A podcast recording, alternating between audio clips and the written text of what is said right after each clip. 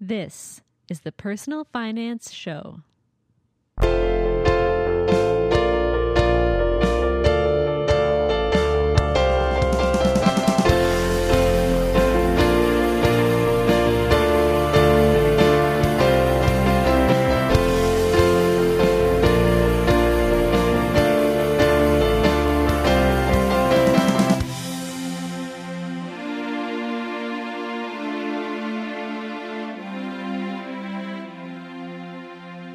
I'm Bo Humphreys, and this is the Personal Finance Show. Before I get started with this week's episode, I have a special announcement about next week's episode that I want you to hear. Next week will be a special small business episode of the Personal Finance Show.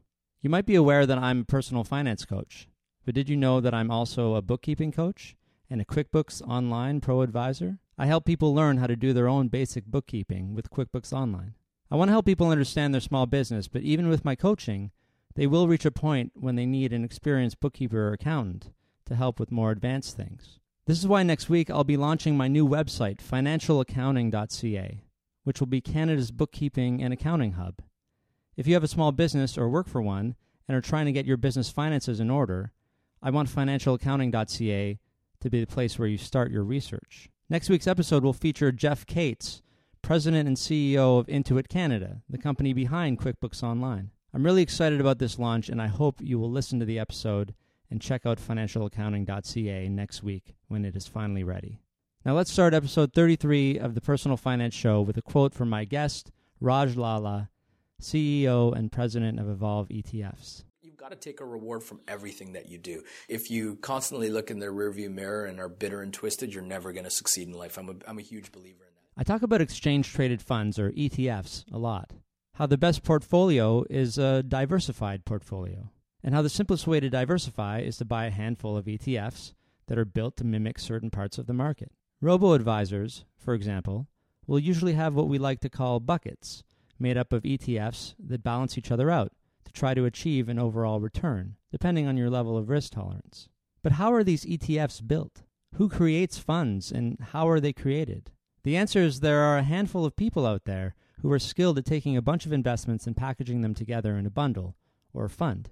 This is more of an art form than something you can learn about in books. The art of fund building is something that is acquired over years of practice, but there's also a lot of natural talent to start with, like someone who's a great artist or musician. You have to have some talent to start with, and then you hone your craft. Raj Lala is one of these artists. With his new company, Evolve ETFs, Raj is focused on investments encompassing topics that intersect in Canadians' daily lives. Products like their North American Gender Diversity ETF, which invests in top North American companies as ranked by Equileap's extensive gender scorecard, which includes 19 criteria of gender balance and gender equality. I met Raj at the Evolve office in Toronto, where he shared his personal finance journey and the idea of investing in financial products that mean something to you. Spend too much time on the early, early days, but my parents are both Indian. They both moved to England when India got their independence, and Oh. it was easier to, to do that through the Commonwealth. What year was that? This would have been 1968. Okay. 68. And I was born in 71 in England. okay. Oh, wow. And um, my dad went to the London School of Economics and uh, was very well versed in business. And he was working in middle management in England in the early 70s. And it was still at a time where there was the color bar uh, Really? in, in England, and it was tough to get promoted as a visible minority. So at, in 1975, I was four years old. My dad said, You know what? I don't want my kids to grow up in an environment where they get treated like a second class citizen. sure, sure. So we packed up and we moved to Canada. And Canada was better at this time? Yeah, Like uh, slightly? much much better, Much, much better. Okay, Remember, this was the this was the period where Pierre Elliott Trudeau was starting to let in a number Okay. of immigrants, and that's why so many of the immigrants became huge followers and disciples of the Liberal Party. uh, Amazing. because it goes back to the '70s from an immigration perspective The original Trudeau. the original Trudeau. and it was also a lot easier because you know because of the Commonwealth, it was it was it wasn't very difficult to go from India to England and then from England to Canada. It's- there it's good in a way, There was a large Indian population that did that. So I came here when I was when I was four. My dad had nothing and uh, started building a career for himself. And then he took a lot of the money that he made within his career. He was doing accounting work for actually for City Hall uh, Hmm. and for a number of other organizations. And he took that money and he actually rolled it into a business. So he was always an accountant. He was That always that an- was his he was business. always- like, yeah, I mean, he was from, a from businessman. India onward, or he was yeah. Like, Yeah. what's the difference? Businessman versus accountant. Well, like a businessman, a business, yeah, I mean, businessman is not just understanding the financial side, but actually Sure. being shrewd enough to actually understand the business. Okay, and yeah. making making shrewd uh, decisions. Sure, sure. As well. Okay. And he took that he took the money that he earned uh, or the savings that he earned and he rolled it into a business and it was an interesting business because basically it was he was a distributor of accessories of costume jewelry. So Okay. to like Very Fairweather. specific. Um, Oh, yeah, the they used to be okay. Fairweather used to be Dylex used to be uh, their biggest customer uh, for my parents' business, and they were doing quite well. And they were you know on the same floor as Club Monaco when Club Monaco was big. Yeah, I- I also remember. back here at 720 King Street, which Sure. is the fi- fashion district. Yeah. He then took the money that he was making from his business and rolled it into real estate. And at one point, my dad was worth close to 20 million dollars. He made a lot of money in real estate Okay, and then what area of the uh, this is condos, all residential. Yeah, it was. Like, I think he owned at one point like about fourteen condos throughout uh, the downtown core. Nice. A lot of in Harborfront, and we moved into Like the this, city place here, or Yeah, the, like yeah. in, da- no, in this down was in before Harborfront? City Place. Before this City, is, of course. This is like this is Yeah, what- now, yeah, what decade this would have been early 80s, 80s. into Sure. 90 uh, Wow. that he was invested. So this was a really good time to do this. It was a Great time. And yeah. Great time. So wow, and this is like I love this. This- Yeah. Of course, this is a great Yeah. uh, success story, right? Well, I, well, Go- let me keep go- going. go ahead, please, it, It was, continue. it wasn't. it wasn't. He owned a lot of real estate, and then I turned 18, I guess, right around 1989. And when I turned 18, he started putting some properties in my name as well because it was a diversification move. Because Hmm. Sure. obviously, you needed to be at least 18 For tax to do that purposes? for tax Yeah. purposes and for for so also looking at our future. Yeah, yeah, and saying, you know what, at least you know my son will have you know three condos and he doesn't have to worry. But back then, what you used to do with properties is you used to put like five percent down, Sure. not okay. twenty or thirty. Yeah. So he's not 40%. buying the full, paying the full price. So yeah. it's it's highly speculative. Hmm, okay. And he put five percent down, so your margin for error is very small. Hmm. So if you have a correction in the real estate market, then the liabilities outweigh your assets, and you're in trouble. And that's exactly what happened in 1990. Okay. Oh, 90. Uh, when the real estate market crashed here in Hmm. uh, in Toronto, and he lost everything. wow. Now, by this point, I had kind of become like a spoiled brat. Yeah, Uh, I'll you're be used to honest. all- I you mean, got my dad condos bought me in a your sports name. car, and we lived in an 8,000 square foot home on Mississauga Road overlooking the Mississauga Golf Club. Okay. And my sister had her own wing to her house, uh, to, to the house, and like she had a jacuzzi and a fireplace in her bedroom, so it was crazy. Wow. And in 19, 1990, I was getting ready to go to university. Sure. And within the six months prior, my dad was just losing one condo after another into foreclosure. Yeah. Uh, because the banks were repossessing them. To the point where the sheriff came to our house and said, You've got three days to vacate because my dad was in that much debt at that point. Oh no. And I'll never forget. So, so we moved to the one condo that my dad had left downtown Toronto, here at the Esplanade.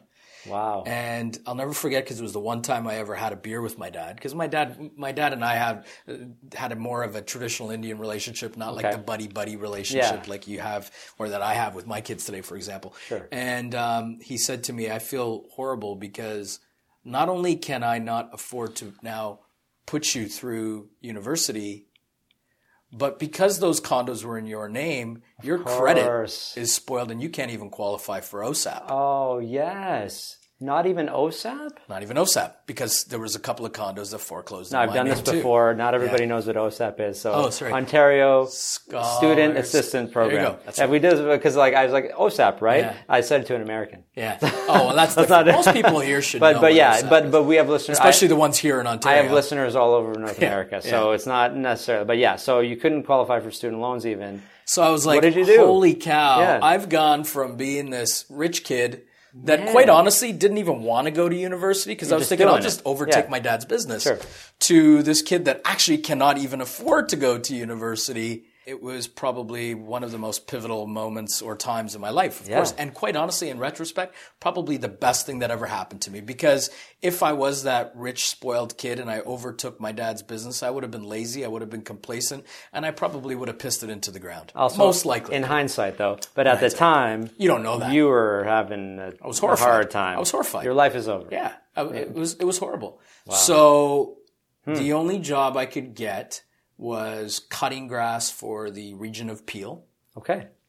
cutting the ditches and the highways on the islands, uh, the medians in the on the roads and stuff like that. Like you applied to a bunch of jobs, and that was the only one available That's the only one the I could get. Yeah. Wow. And um, so I cut grass uh, for four and a half months, which gave me enough to go to U of T. Okay. Back then, because I wasn't going to be paying for living away expenses because I was going to stay at home Yep. and go to university. Okay. And back then, tuition was a couple grand. Couple plus, grand, yeah. plus books would be like all in be like three. So Sure. if you can save that, if you get a decent job, you can save that over four or five months if you're living at home. So I did that, and I did that every summer to put myself through university. It was a it was a great experience. In fact, one one one thing I would I would mention that is that I actually owe one year's university to the Toronto Blue Jays because in 19 I think it was the 91 World Series I entered a raffle to win seven tickets. I, not win to buy seven tickets Yeah. to the Toronto Star. This Oh, is pre-internet. the- These are like the to prehistoric. The privilege to buy was a lottery system, but Yeah. then you would still have to pay. I got seven uh, level 500 seats, and that was the game that they ended up winning the World Series. I sold five of the seats for three grand, which ah. paid for a year of university. Oh. Wow. And I went with one of my best friends to the game, so I still got to see You it. got but to- anyways, I owe the Blue go. Jays a lot. I owe the Blue Jays a lot because they had such a great season and they made it to the World Series. So I think my brother did that for you, you too in, in 2005. that's right. Yeah. That's right. If you like before, it was really really hard to get tickets. That's a that's so amazing. I, I should have maybe you. gotten into scalping instead of ETF business. Oh yeah, no, it, it's a short lived, and uh, you know I used to work uh, for MLSE and at the Yeah. ACC, and and uh, they don't look very happy the scalpers. No. so don't. No, well, I- today it's automated, right? today, it's StubHub. and but even over the else. years, they don't. They just don't look like the happiest No, people. not. It, it's not. not. It's not the best job. Maybe they're raking it in. Maybe. Maybe they used to. they probably get stuck with inventory sometimes. and too. exactly, they probably get stuck with a lot of like, oh, we didn't know this Justin Bieber show was Yeah. going to go so well. but So- you, this is sort of, so this is, is kind of your first money experience. Was you learned uh, the value of hard Yeah, work? and a lot of my friends said to me, "I'm shocked that you went and set up your own business after going through that roller coaster ride." And I say sometimes, "Yeah, me too." Uh, I, I, because a lot of people that have gone through that would go through that kind of roller coaster would become so risk averse, Mm-hmm. uh, and uh, that didn't really, you know, that didn't really impact me uh, in that way. So when I finished university, it was '94. It wasn't a ton of jobs. I decided to travel for a year. What degree did you get? Uh, economics degree. Okay, and so- poly, and poli sci And, and U of T. this would be good for starting a business, of course. Yeah, Yeah. yeah. But still didn't know what I wanted to do. Okay. Hmm. Didn't even know anything about finance yet, quite honestly. But I'd heard about it, so I bought my Canadian Securities course textbook, and I traveled for a year. So I traveled. I cut grass for an extra couple of months after I finished university. I traveled for one year on five thousand bucks. Where'd you go? Like, uh, you know, if you went everywhere, throughout, uh, briefly. throughout South America and parts of Asia. Peru? Did you go to Peru? I did. Yeah, I spent Yeah. a month there. Beautiful place. Machu Picchu? Yeah, of course. In fact, I did Machu Picchu recently Just as well recently? with my family. Yeah, it was great. Did you climb, uh, one or both- both times? It's amazing. Yeah, the climb. beautiful. That, that was like I feel like it was a turning point in my life. Just being at the top, looking down at incredible. Machu Picchu City. How- that giant was that giant flag still that? there? No, I didn't see a giant flag. Oh, yeah, yeah, yeah. You're right. You're right. Right. Right. Yeah, yeah. Was it terrifying Yeah, to you as well? I'm like, there's no rails at the top there, and Yeah. giant. I mean, you know, I pride, like you're proud of Peru, Yeah, for sure. but it's it's amazing. I'm people how fall- they built that. how this it's unbelievable how they got, and then then well Hiram Bingham found it, I think, right? Well, so they say. Somebody, oh, there, that's, remember, there's They controversy named the train after that. him. Is there a controversy? Yeah, I didn't remember that. controversy because he is the the German or Swede, I think. I, for, I forget Bingham, his I think. origin. Yeah, no, I think he was the German or Swede, but I think that there's there was actually somebody local that took him to, to Of course. that had already discovered But it. he had Bingham uh, the was money Bingham and- had the profile, and yeah. so that they could state that he actually found it. So, So you got a year. so I got a year. Was staying in like you know hostels for like four dollars Yeah, a night. It was yeah. awesome. It was great. It was you know probably the best travel experience I've ever had. Yeah. And then I came back and I had finished. I had actually read my textbook while I was traveling. You did? on trains Okay. and planes and automobiles. It's a good way. You gave yourself lots of time, and, And I, I, came- hear it's not like you know crazy hard No. to study for the CSC. Yeah, back then, yeah, it was. It was. I think you needed a seventy to pass or something like Okay. that. And I passed it, and I started looking for a job in the financial services industry because I realized that was what I wanted to do. Now, a lot of people that you talk to from the financial services industry or investment industry will tell you that you know they started buying stocks when they were really young and they developed an affinity Yeah. for it. That wasn't me. That was- you didn't No, I needed money to go to university. Yeah. I didn't have money right. to, There was to, no to stocks buy to buy stocks. Yeah, You didn't have any dividends yeah, yet. No, not yet. So my first job in the business that I found through a recruiter was a telemarketing for a group of financial advisors Okay. to get people to come out to financial planning seminars. Sure. So we would use what's called, I don't know if it still exists, called the Scott's directory, crisscross directory, which has a directory. It's the phone book, Yeah. basically. And you would go through city by city and you would cold call. Now, there was a team of like eight people. I was bringing in more than everybody else combined into these seminars. And after six months, I was like, okay, I can't do this anymore. This is the telemarketing is is is a tough job. It's basically non-existent today. But what you had skills? What were you doing that was different than everybody else? You're just like, Yeah, just persistent. Come on, come on. It's to easy the, to get demotivated. come on to doing the that night. kind of stuff. It's Right. going to be fun. You'll Yeah. make some money, or you'll figure out how to make money. But it's also, you know, I mean, it's easy to get demotivated Mm. uh, for a lot of people, right? So if they make if they make five calls, they all go bad, then they go slow into number six, and then go slower into number seven. All of a sudden, you know, when they were thinking that they were going to do thirty or forty calls in one night, they ended up only doing like you know ten or twelve, and it's a numbers game. And the successes don't make up for It's the. a numbers game. It doesn't mean that I had, you know, that much better personality than some of the others. It's just just that I was more persistent. And it was a great experience actually because it builds thick skin Yes. and, and persistence. This and is lot your those things- equivalent. I, ta- I I mentioned this a lot lately. It's your equivalent of like doing a fast food job, or Oh, yeah. or working in retail For sure. People, oh, I did that too. Oh, you did oh, that no, too? No, no, Oh, I, did, I didn't work okay. retail, but I did a bunch of other, like, Yeah. uh, I don't know if you've ever heard of Cutco knives. Yeah, but okay, yes, you did door that. to door Door to door- Cutco oh, knives. door to door. Um, So you I, learn- I telemarketed for carpet cleaning Oh. uh, services. Oh, yeah, yeah, no, no. So I, this is human. You're learning about true human behavior and human nature, Yeah. and kind of the worst stuff that you. I was hear. skipping over that stuff to go right into what my first job in this industry was. Of course, was. no, no, no, and you can keep going. I just these are the things as you said, that build our ability. I don't know, just our ability to, to have perspective. Yeah. To, to, to, deal so. with life as, as it so. comes to you, which you would have never had, as to you said, as the, the lazy inheritor. and your words. Yeah, the lazy. It's a good. Uh, and that's a uh, good- yeah. The these are the things like you know if you don't you gotta I don't know it's it's crazy you gotta go through bad things or struggles sometimes yeah you I think everybody has to. I worry sometimes about you Why do know, we have to go through kids. pain? I worry about the, this generation. You know, we kind of go through this whole period where we try to make life better for every generation, right? I mean, my grandparents made a better life for my parents. My parents made a better life for me. I'm making a better life for my kids. But it's getting to the point now where I don't know if kids are facing like think of, I think about the hardships that my parents had to face. Yeah. like moving around from country to country with nothing. Yeah, uh, starting from going through going through British rule, which challenging uh, as it was. just that just Yeah. being just being under the i mean we're technically still on, in the Yeah. commonwealth but we're not like they were Right. and you know i just read a book about uh, the, you know the tiananmen square chinese history oh man like we don't even know the half Mm-hmm. No. of it it's uh, We live in a bubble. when we we wonder like why you know like if i have chinese friends why are your parents like that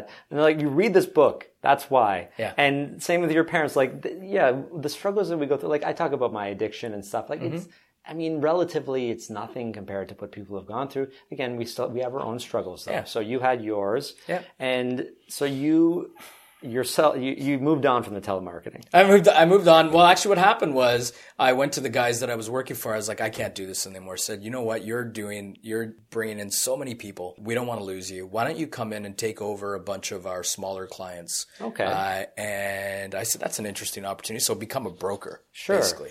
So I decided to do that. You're selling the product now that you were trying to So, get people yeah, to your come financial planning. Yeah, to you okay, financial planning, but you're financial planning, but you're you also have a product behind this. No, no product. No, No, no, just you're the- buying any mutual fund oh, Okay. that's under the sun at that point and building portfolios for investors. And, Sure, and, and, you know, I realized very quickly that that just wasn't for me. I just, I was 25 and I don't think I was cut out to be managing people's life savings. I was still, you know, I, I still had a lot to learn. Yeah. So a friend of mine was setting up a mutual fund company. I won't name names, and as much as you, you're comfortable with.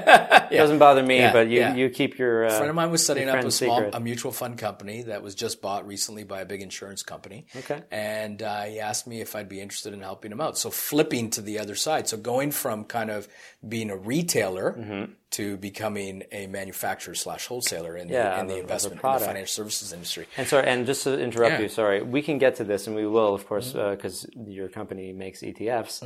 But can you just briefly explain how does someone make a mutual fund? like, first of all, you have to have capital, you have to have money. Yeah. It's art and science. So you're it's it's picking. You're picking companies. It's whoops. It's um. It's not. First, it's about your idea.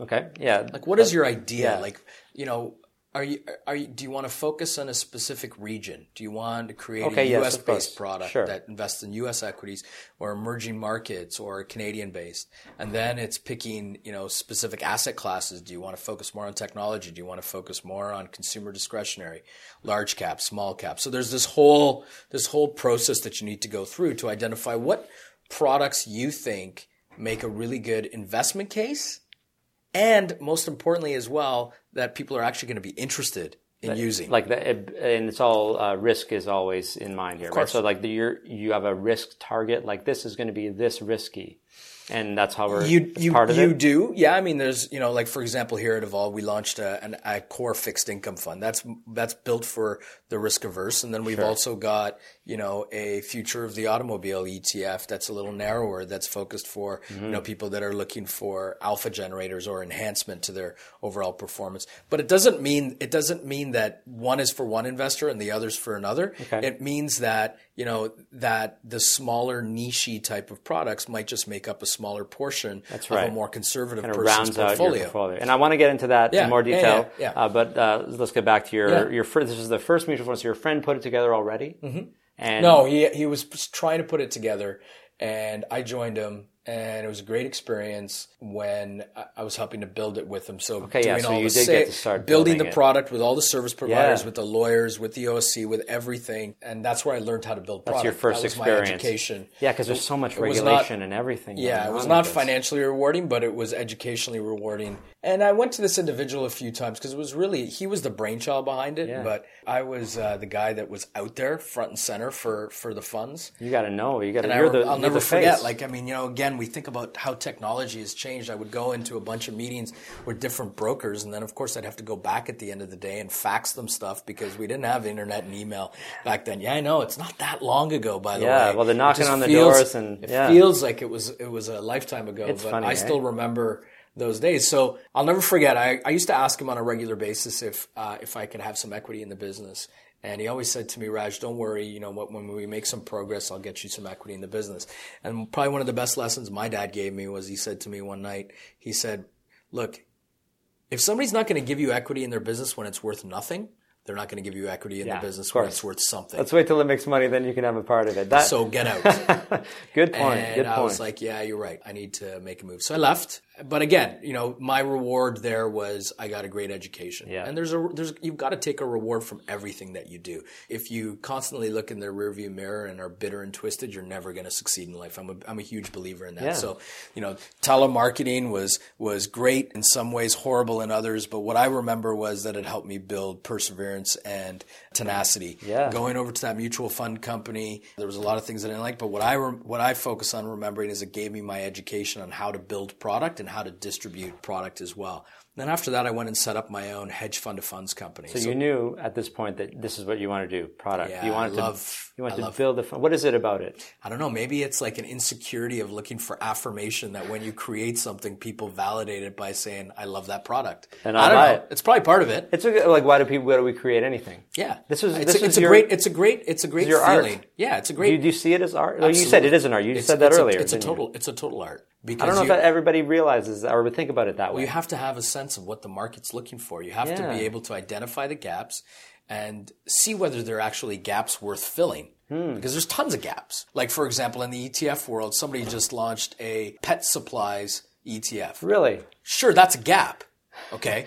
but I don't think need to be that you need an ET. I don't think that's a gap that really needs to be filled. Because right? there's how many? Like, what do you have a number? How many ETFs in, Ca- In Canada, there's Canada? p- probably kissing 700 now. yeah, like It's a lot. Like why? To express views. But how many are? But there needs to be more than five people that want to express That's right. that view, right? So, like, do you have a- an idea of how many of these are just like not just shouldn't be there?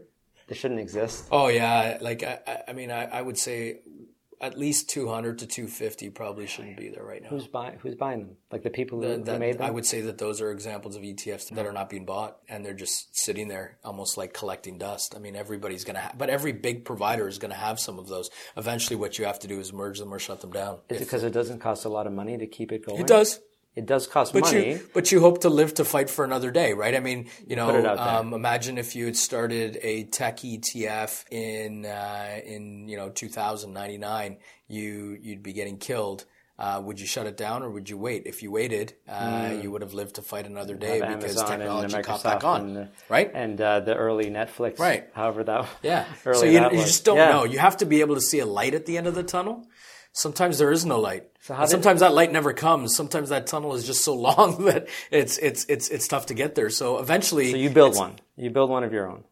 I I built a hedge fund of funds company. So this was a hedge fund of funds that invested into other hedge funds. So it gives you a diversified way. Hedge fund, yes. Yeah, Not the and- same as a mutual fund. Not the same as an ETF or index fund.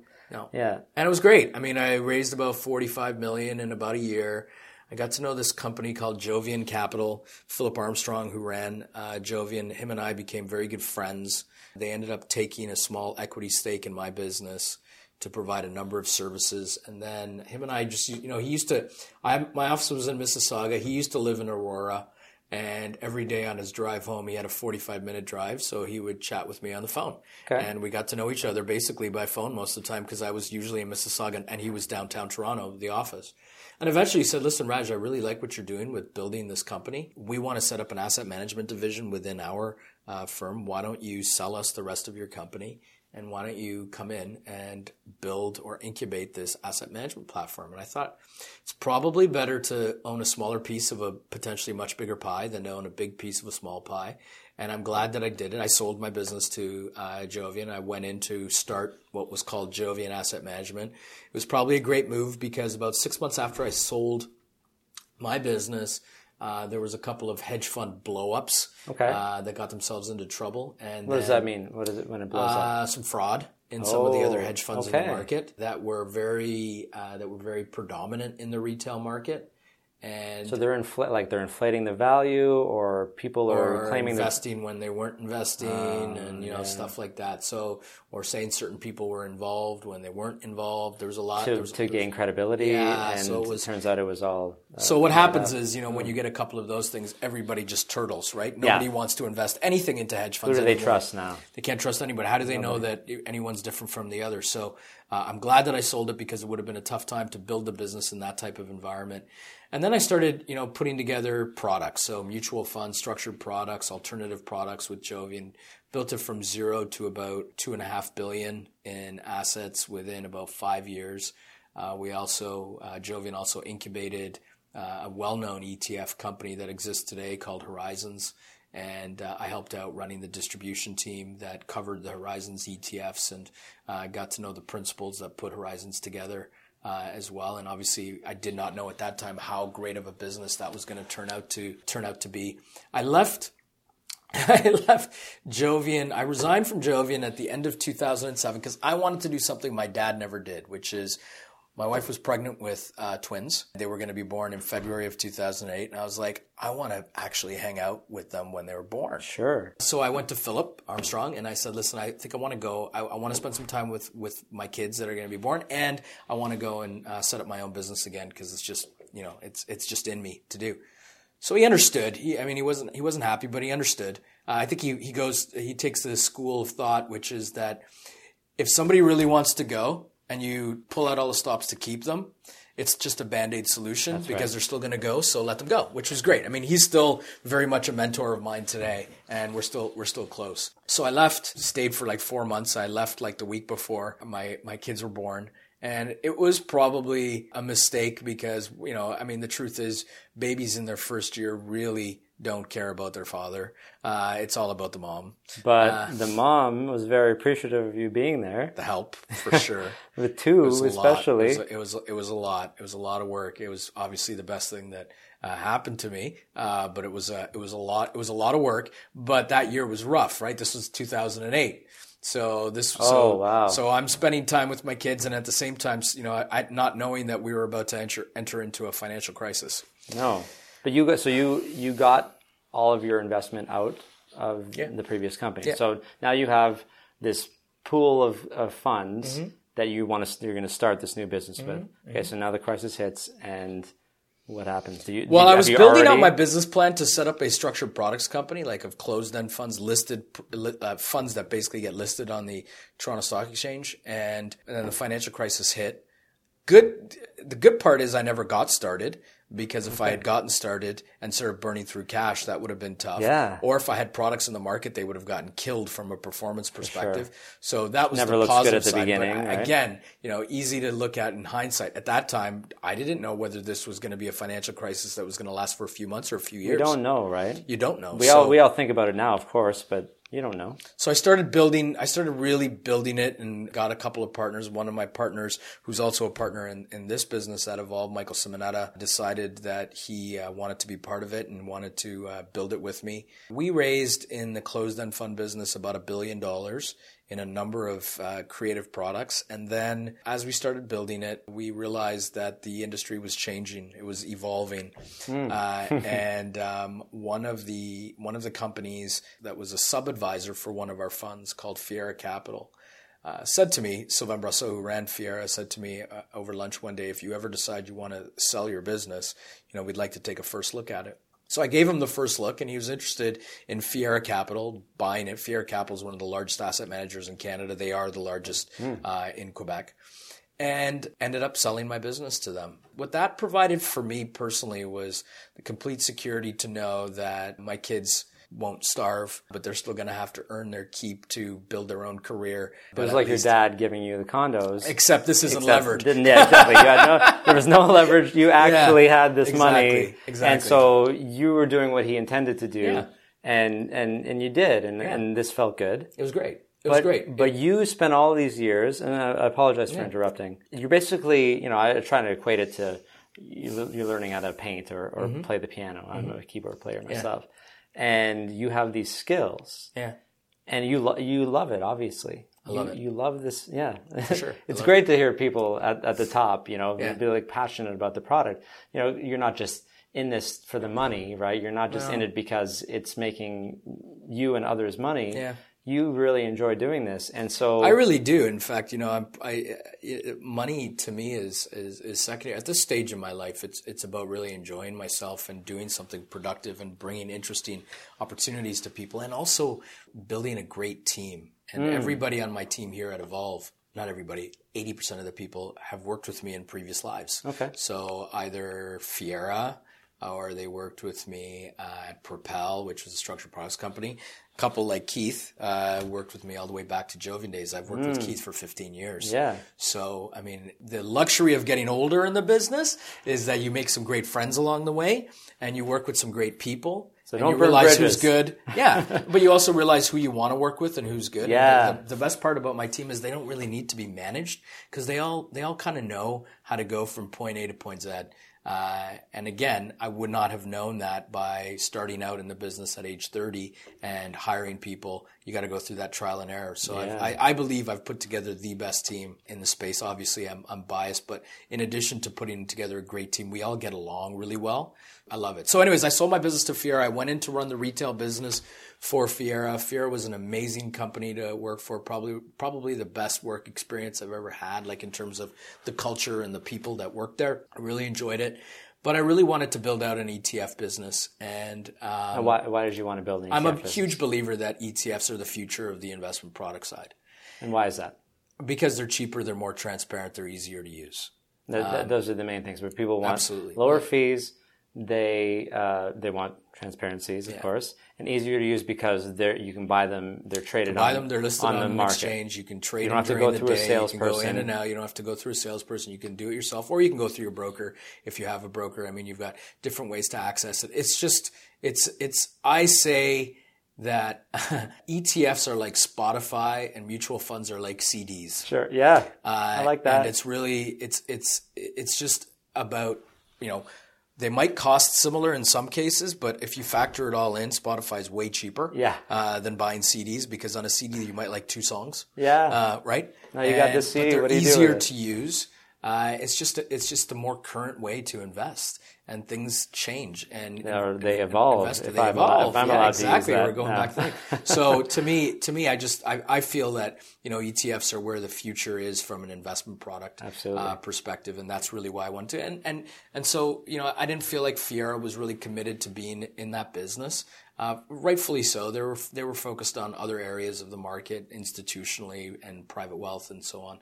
And they're also involved in another ETF issuer with another ETF issuer as well. So WisdomTree, which is one of the world's largest ETF providers, came knocking on my door and said, "We want to set up shop in Canada, and we'd like you to to run it." And uh, I was like, "This is amazing because this is a entrepreneurial, innovative, New York based shop that you're looking for. create real products." And um, they they were they were great in many ways. They have great products. It just wasn't a good fit for me. Okay. Uh, it probably wasn't a good fit for them because you know we probably I I think I had just gotten so used to kind of if not being the guy who developed the strategy, at least having a seat at the table. And I think what I realized is that I need to build something again.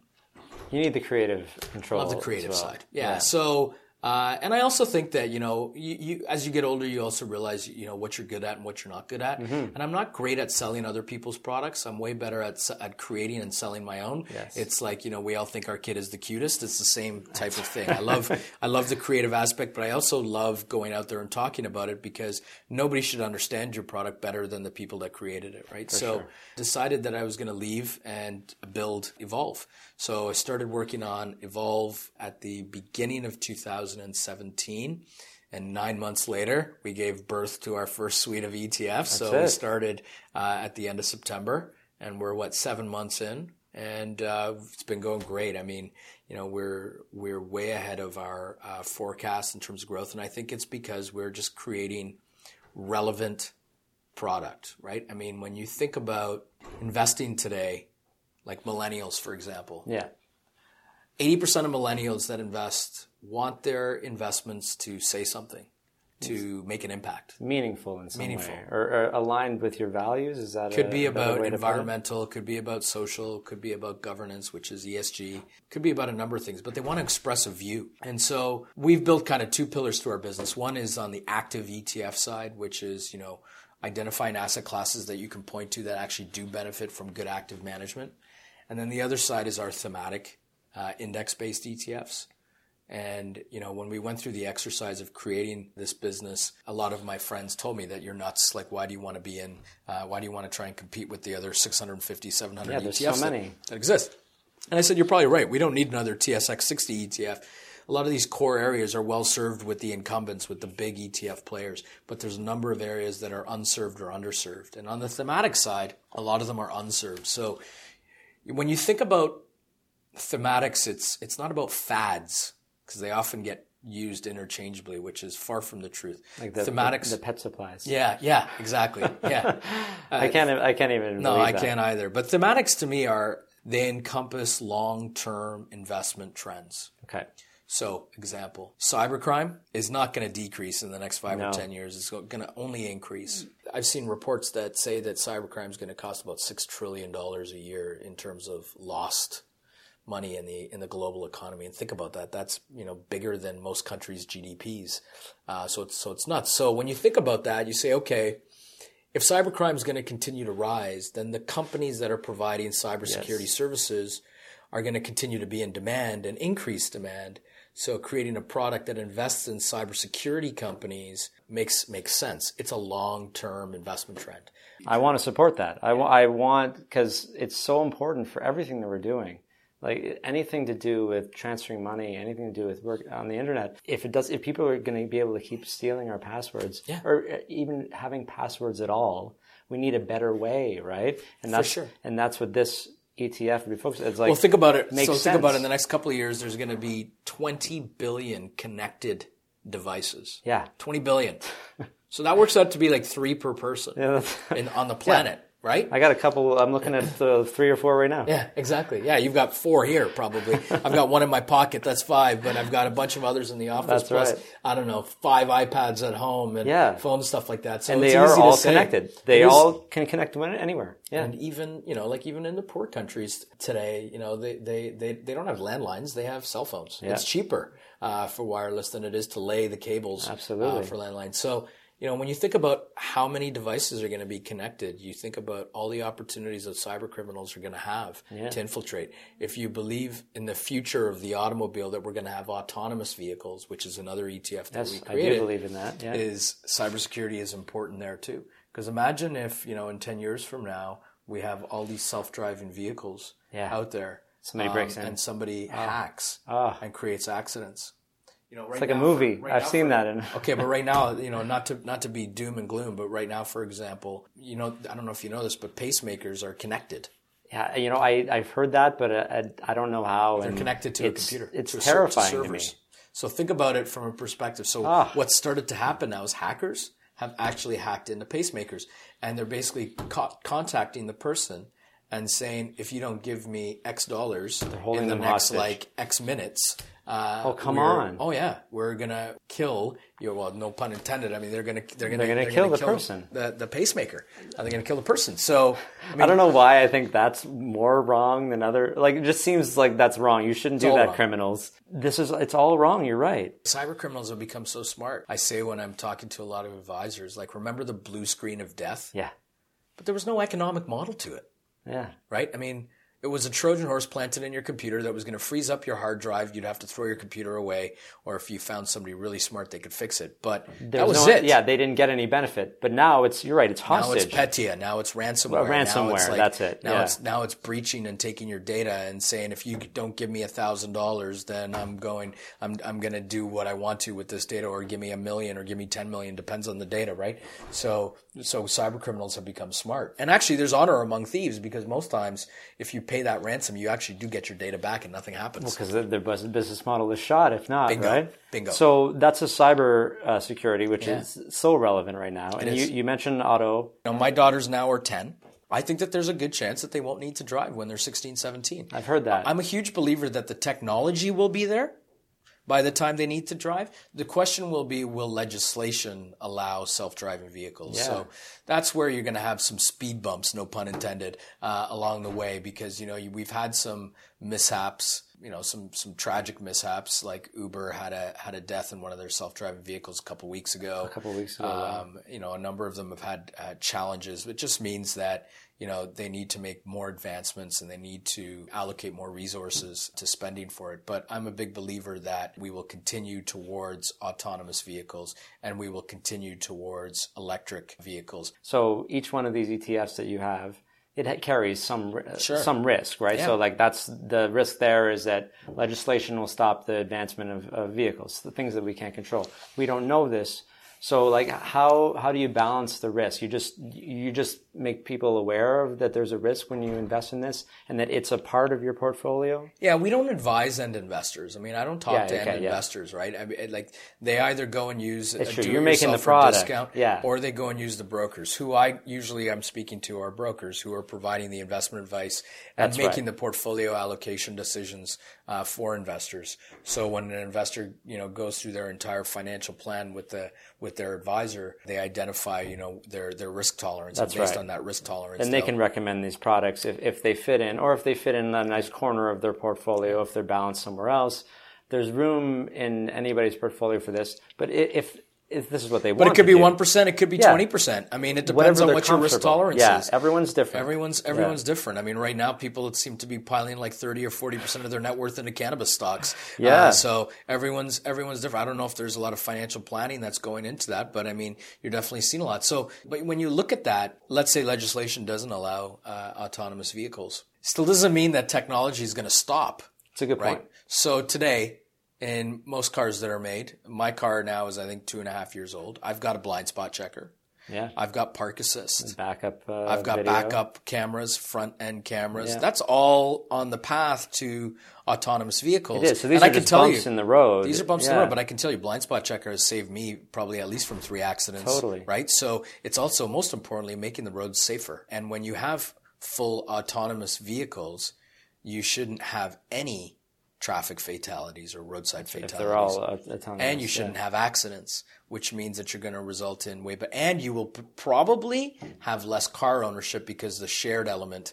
Uh, I've will heard become that a lot. That's that's the story. it's really it's really interesting. And then on the electric side, you see countries publicly stating that in the next, depending on the country, ten to twenty years, they're going to ban the combustible engine because of the amount of pollution that it's creating. So Sure. car manufacturers are migrating towards either hybrid at a minimum, or at least, or or definitely electric. Uh, vehicles. So there's making huge strides in the electrification. The cost of the batteries coming down, which was a big challenge before. I mean, that's one of the reasons why the Model 3 from Tesla will eventually come out be, mm-hmm. and, and be cost efficient because the cost of the battery for electric vehicles has come down as well. So most ma- auto manufacturers are going to, I think in the next 10 to 20 years, probably not going to be manufacturing combustible engine cars.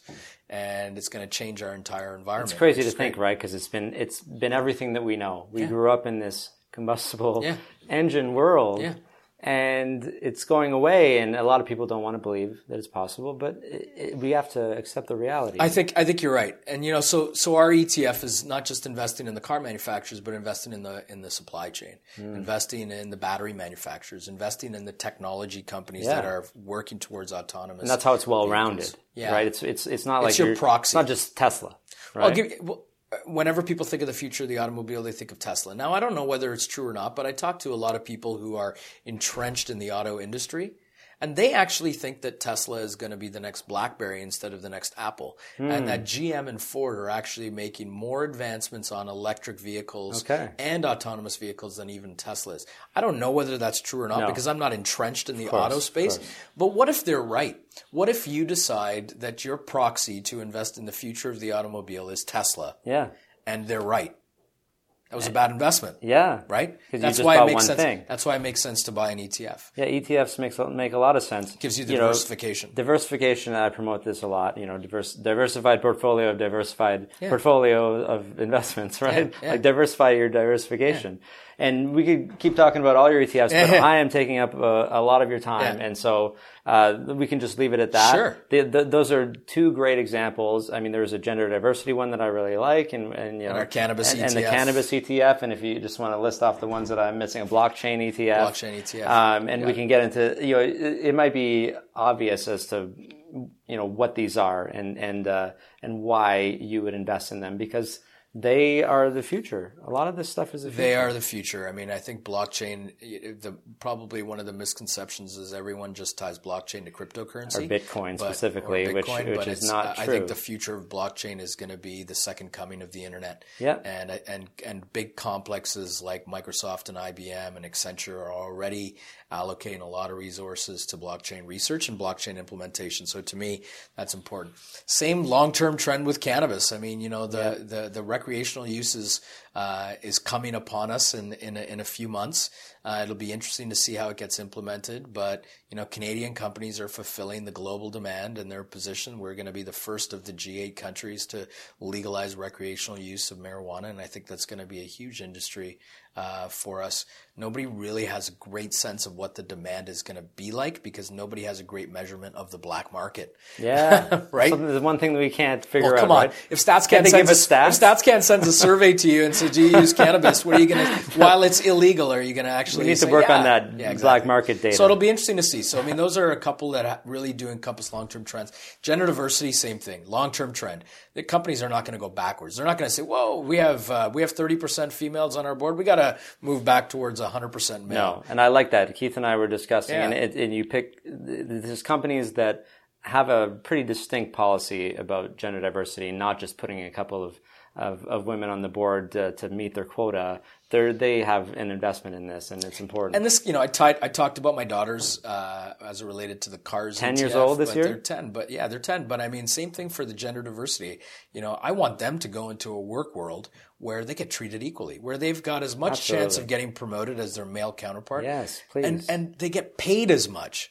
Which does not exist today. they get paid as much so as their strange. as their male counterpart if they're doing the same job. They just need to be on equal footing. It doesn't necessarily need to be, you know, 50-50 in the workforce, but they just need to be treated equally because it, it ends up actually paying dividends. And I think companies need to understand that it leads to better performance because if you have more females in the workforce and more balance in the leadership and in the employee base and better HR policies, you tend to have a happier workforce. Everyone from different backgrounds, different uh, religions. That's the entire diversity and inclusion. Different, uh, you know, different anything will bring a different perspective.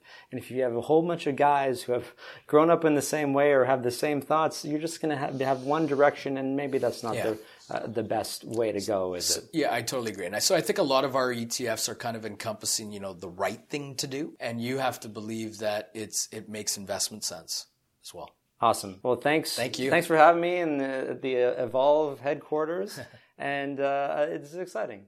Thanks, Thanks, a lot. thanks for talking to me, Raj. If you like this episode, please subscribe to the podcast on Apple Podcasts or wherever you get your podcasts. It would mean a lot to me, and it only takes a few seconds. For the show notes and any links from the episode, head over to my website, investwisely.ca. And while you're there, please feel free to send me a message on my contact page. Thanks so much for listening to this episode of the Personal Finance Show. Like I said at the beginning of the episode, next week is my small business episode and the launch of my new site, financialaccounting.ca. I'm really excited about this, and I hope that you tune in next week and check out the new site.